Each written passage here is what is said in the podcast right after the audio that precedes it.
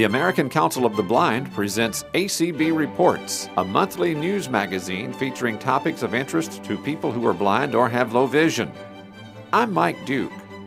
This month, learn about the Federal Tax Cuts and Jobs Act and get a description of the new website of the American Council of the Blind. Welcome to ACB Reports for September 2018.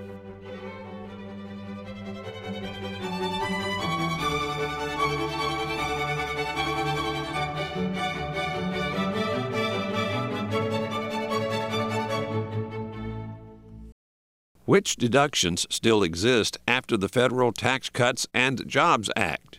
Tony Stephens, Director of Advocacy for the American Council of the Blind, answered this question and more during the ACB conference and convention in St. Louis. Thank you, Mr. Secretary. Thank you, Madam President. Um, you know, what I'd like to do today is ex- exactly what Ray had said talk to you some about, from the Tax Cuts and Jobs Act, some things that are personal directed toward our members. Uh, but I also want to talk about some benefits that came out of that from an investment standpoint that not a lot of people may know about or take advantage of. You know, investment's an important thing. From ACB, hats off to Eric Bridges and to our board of directors for turning our organization around to be a smarter and well invested organization for a lot of people. So, hats off to that, and, and thanks again to Eric for his. You know, in transitioning it, it's important to think about investment and to think about finances, some things that we'd always don't dive into. Uh, you know, they might give us an egg in 11th or 12th grade to carry around school, but they don't talk about rollover IRAs. Or they don't talk about what to withhold and what happens on April 16th when you realize, oh, I owe how much to who? So, a couple of things just real quick, because we are six months into a new year that has had significant reform in the tax area. What I'd like to do is offer a couple of resources for folks that they can go and take advantage of them. So, the Tax Cut and Jobs Act did major restructuring in sort of what is essentially the, the hierarchy or, or tax brackets, as it's called, into how income is being taxed in the United States. There are changes to that. If you have not checked in with your payroll administrator, whoever handles your payroll, if you are currently employed or earning any income from a job, if you haven't checked in to make sure those withholdings are accurate, this is a plea for you to please do so. Because there's nothing more stressful than, than finding yourself owing money. Now, one of the big things that was a concern and that we advocated and we fought for and we were successful in protecting throughout last year's debate around tax reform, because it was on the table initially to get cut, was the blind standard deduction and age standard deduction. And that was something that we were fortunate that did not get cut. A very 30,000 foot glimpse of what took place in the tax reform, and I will be brief with it because it can make your eyes roll back and make you snuggle under that blanket and those slippers you brought. Essentially, what has happened is the government, through the administration, had wanted to streamline the tax process in a lot of ways. There are many cuts that are rhetorically hotbeds in the conversation. This isn't about those. This is about each and every one of you in this room right now. Okay, we're not talking about partisanship rhetoric. We're talking about your income and how it's impacted now. What's commonly known as a standard deduction. You know, oftentimes we will itemize things like you can itemize your medical expenses if you have a lot of expenses pertaining to your blindness, pertaining to other disabilities or physical impairments you might have, diabetes or some other condition we would oftentimes itemize those deductions and add them up to a certain amount. And if that exceeded what's called the standard deduction, then that begins to cut into your income so that you don't get taxed on all your money. And that it could bring you into a lower tax bracket, even. That's sort of the way it works. Now, what has happened now is they have significantly increased what's called the standard deduction, which means if you're someone who's single, you can say that $12,000 a year you get tax free the government doesn't look at it. You know, they don't start taxing you until after that 12,000. If you're the head of household, it's now 18,000 and if you're a married couple, it's now $24,000. So it's a significant increase into that. Now what happens is it becomes a mathematics game. If you're also blind or over the age of 65, you can add on to that $1,300. They kept the blind standard deduction. Or if you're single, it's $1,600 now that you can add on to that. So it's, if you're married, that's 1300 plus 24, that's $25,300, right? So that becomes your base. If you're single, it could be 13,600. So within that, you begin to play math, right? And is it going to be worth me itemizing all of my things or just use the standard deduction in addition to what we get with the blind deduction? Now, that in a sense is going to guide you next year, and it's important to look at those numbers because they can significantly bring down your income in some situations. But it might still be worth itemizing all of your, your expenses depending on how much you have to spend for blindness related or health related impairments. Now, these are things that I can't teach to you. I am not a tax consultant, all right? I'm just an advocate in Washington, D.C. But there is a program out there that some people may not know about, and it's a very important program that the IRS helps provide. Right? The IRS does a good job of providing accessible forms in BRF format and in large print format, in other formats, but they also provide something called the Volunteer Income Tax Assistant Program, or VITA. Who in the room has ever used VITA? We have a few people. Who in the room has ever paid taxes? Okay. That's a significant large number. If you have difficulty, and I would encourage you to look into VITA this year to make sure that you're, you're doing the right decisions that need to be made in getting ready for next year's tax year. So I'm going to give you a 1 800 number to call your local IRS, or you can go to irs.gov. The 1 800 number is simple it's 1 800 906 9887. That's 1 800 906 9887. And you can find out more information about local VITA assistance that you can have in the VITA program. Because we don't want to get caught up and then find out we're not paying enough into our deduction each time, or what happens with our investments. Because there are other things that we, you know, in terms of inheritance, estate taxes, other types of taxes have been repealed. So there are things that we need to know to just be smarter. And again, I'm not a tax consultant, but I hope that you can go find somebody that can help in organizations. There are also volunteer communities. There used to be called the National Community Tax Coalition. Uh, there are other volunteer groups and communities that can help with all this. So find somebody and make sure that this year you're looking into that. Now, one of the things that came out uh, as well that's new, and where's any ACB students in the room? All right, I just, okay. Those students, they sleep in so late. I'm so jealous. Oh, to be asleep till lunch. All right, I didn't mean to just out that one by accident. Okay, anybody lose their vision before the age of 26 in this room?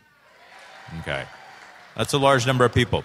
There is a program called the ABLE Act, the Achieving Better Life Experience Act. And what it does is it's in every state you can participate in, but states set up retirement investment accounts as if it's like a, an IRA type account. They're, they're similar, they're equivalent to what's called a 529 account. These are called 529A accounts, which are, you know, oftentimes we hear about college savings accounts, and it's a college savings account. That's what ABLE is, right? And ABLE's been around for a few years, although not everybody knows about it. And we'll talk a little bit about some advocacy we can do at the end toward that. But what the ABLE Act does is it allows you to take money, it's not a tax deduction. You can't save your taxes by putting money into it. But in 2018, you can take $15,000 or someone you know, if you have any friends with $15,000 looking to give it to somebody, or beneficiaries, you know, you can be the beneficiary of 15,000 or families can put money into an ABLE account, similar to how they do a college savings account. Now that money can be used, it can invest money, you can make money on money, right? It's like a, it's like an IRA type account or a, you know, investing your money. And you can pull that money out without tax penalty. Okay? And what that money does is it can be used for anything re- pertaining to your blindness, all the way to transportation and housing. Right? If it's paying someone to come each week and read for you, if it's paying for an Aira subscription, if you want to save up and save up that 15,000 after years and get an autonomous vehicle in a few years when they're available in the public, right? The ABLE is a smart sense way with government understanding that, and this is particularly powerful for people on Medicaid and SSI. Too long in this country, we have been forced to live in poverty. Too long in this country, we have been forced to live by constraints that say you can't have more than $2,000 in the bank. How can you get up on your feet if in Washington, D.C., a modest apartment is $2,000 a month? So, to that end, the ABLE account, if you're on Medicaid, can go up to $100,000 in your savings. All right?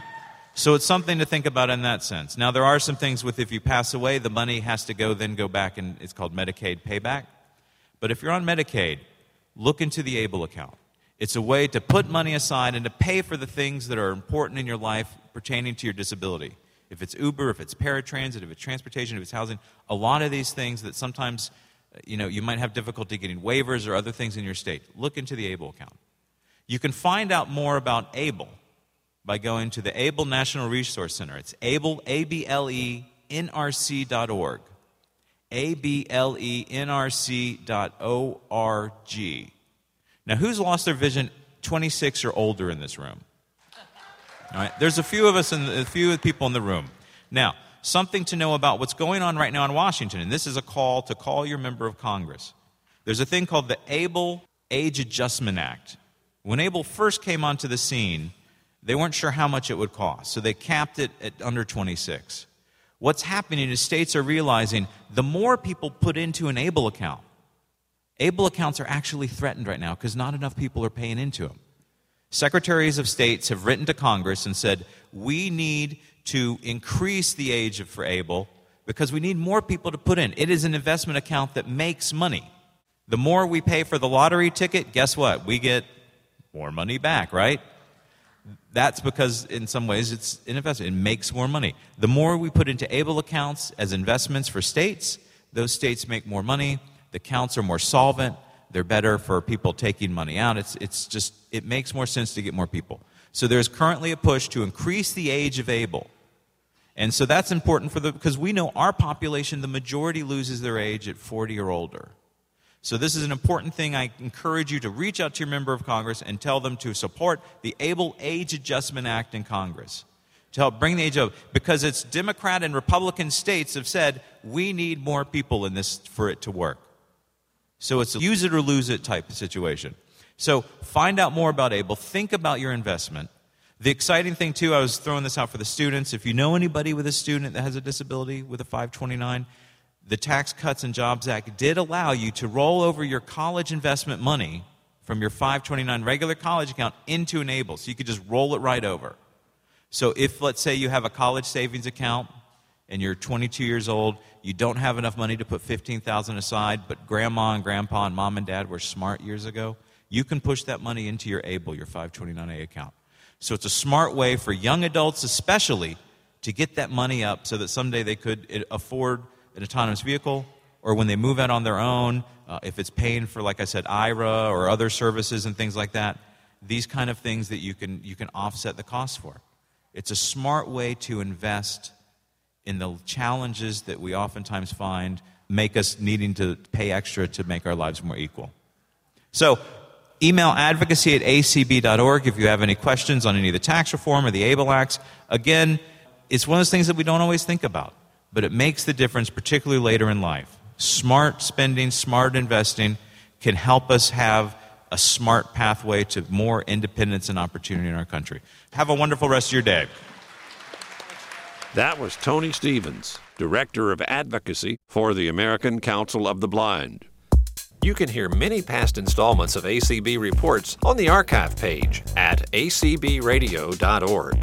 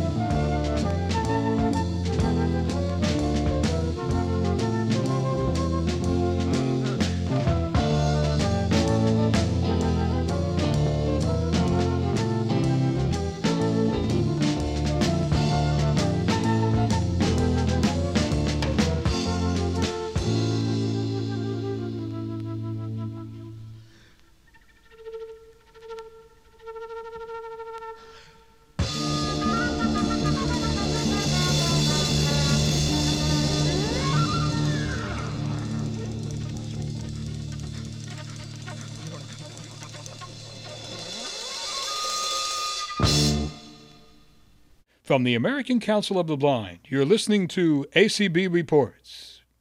The website of the American Council of the Blind now has a new look and a new feel. ACB Executive Assistant and Multimedia Specialist Kelly Gask explains the intensive work that went into the development of this new website. So, as you may have heard, acb.org has been launched. Very exciting. It's been a really long road to this point. In 2016, ACB and the Louisville Web Group started working on the mobile device view of our website. ACB's website was not displaying correctly on mobile phones at that point. This is when we began the discussion of creating an entirely new site and formed a team who could provide input on the website redesign. The old website was in desperate need of a refresh. It was quite difficult to find items that should have been obvious on the site, the content was very cluttered, and the website was not very exciting from a visual perspective. The website redesign team members and I wanted to make the site as intuitive as possible. So before even starting to work on the new design of the site, we went through all the pages and restructured the entire navigation system. Now pages are much easier to find. We also added several pages to provide more information that clearly defines ACB as an organization. In August of 2017, I sent out the first review of the new site to a large group of testers comprised of screen reader users, low vision users, and sighted users. This initial review was a big wake up call. It was then that we all realized that nearly the entire website needed to be rewritten. The Louisville Web Group was simply porting content over from the old site to the new site. Our review team discovered that all of the content was old and extremely outdated. There were issues with formatting as well. So many different people have worked on ACB's website throughout the years, and there was never consistent standard in place for how to create content on the site. Since that date, we have updated all of the copy that you see in the upper navigation on the site and have worked to make all of the formatting consistent. Most of this copy has been written by our web testing group volunteers who gave up their free time to do so. Special thanks to Ron Brooks, chair of the Board of Publications, who wrote a very large portion of what you see on the new site. We met with a group of low vision testers to address concerns about visual aspects of the website in late 2017. They had concerns about how color was being used on the site and had some layout concerns as well. One of the issues this group brought up was the lack of visual interest on the site. The old site barely had any photos or video. The Louisville Web Group was able to enhance usability of the site for people with low vision based on their feedback. The site is now cleaner and easier to read because of their feedback. It also incorporates photos and video throughout the entire site to increase visual appeal. Future pages will incorporate many more photos and video. Many of the photos and videos used will be taken at convention by our convention photographer, Dennis Becker. PR committee chairman Katie Frederick and I worked together to create a list of videography projects and photography needs before convention to make sure that we have great usable media for the year. Dennis will be interviewing ACB members for videos we will be producing later in the year for use on our site. So if you happen to be interviewed, you might actually appear on our new website. Website volunteer testers have spent several months reviewing every page in the main navigation of the new site to make sure it is accessible and user friendly. Each Friday, I would send a page out for review or more, and they would send feedback on the pages that following Tuesday. I would make a list of all the feedback I received, make all of the copy edits myself, and send the rest of the changes to the developers at the Louisville Web Group, along with a targeted completion date. Larry Turnbull, who has been my right hand man through all of this, helping me with the accessibility side of things, would meet with the Louisville Web Group and myself weekly to discuss the feedback and all the changes we needed to make. After the initial review of the site had been completed, we did one final secondary review to ensure that all suggested changes had been made and the website was ready to launch. The web feedback process was quite painstaking and required a lot of time, dedication, and effort from our testers. Testers needed to be extremely thorough with this process to ensure that we found every issue on the page. Our testers spent hours reviewing this site week after week. I cannot begin to thank them enough. I could not have done it without them all. I've learned so much through this process, and the experience has been really amazing. The testers caught all sorts of issues with the copy, the layout, and in the actual code and structure of the site. They have directly contributed to a better experience for all users on the new website. So I just want to say to the testers, thank you so much.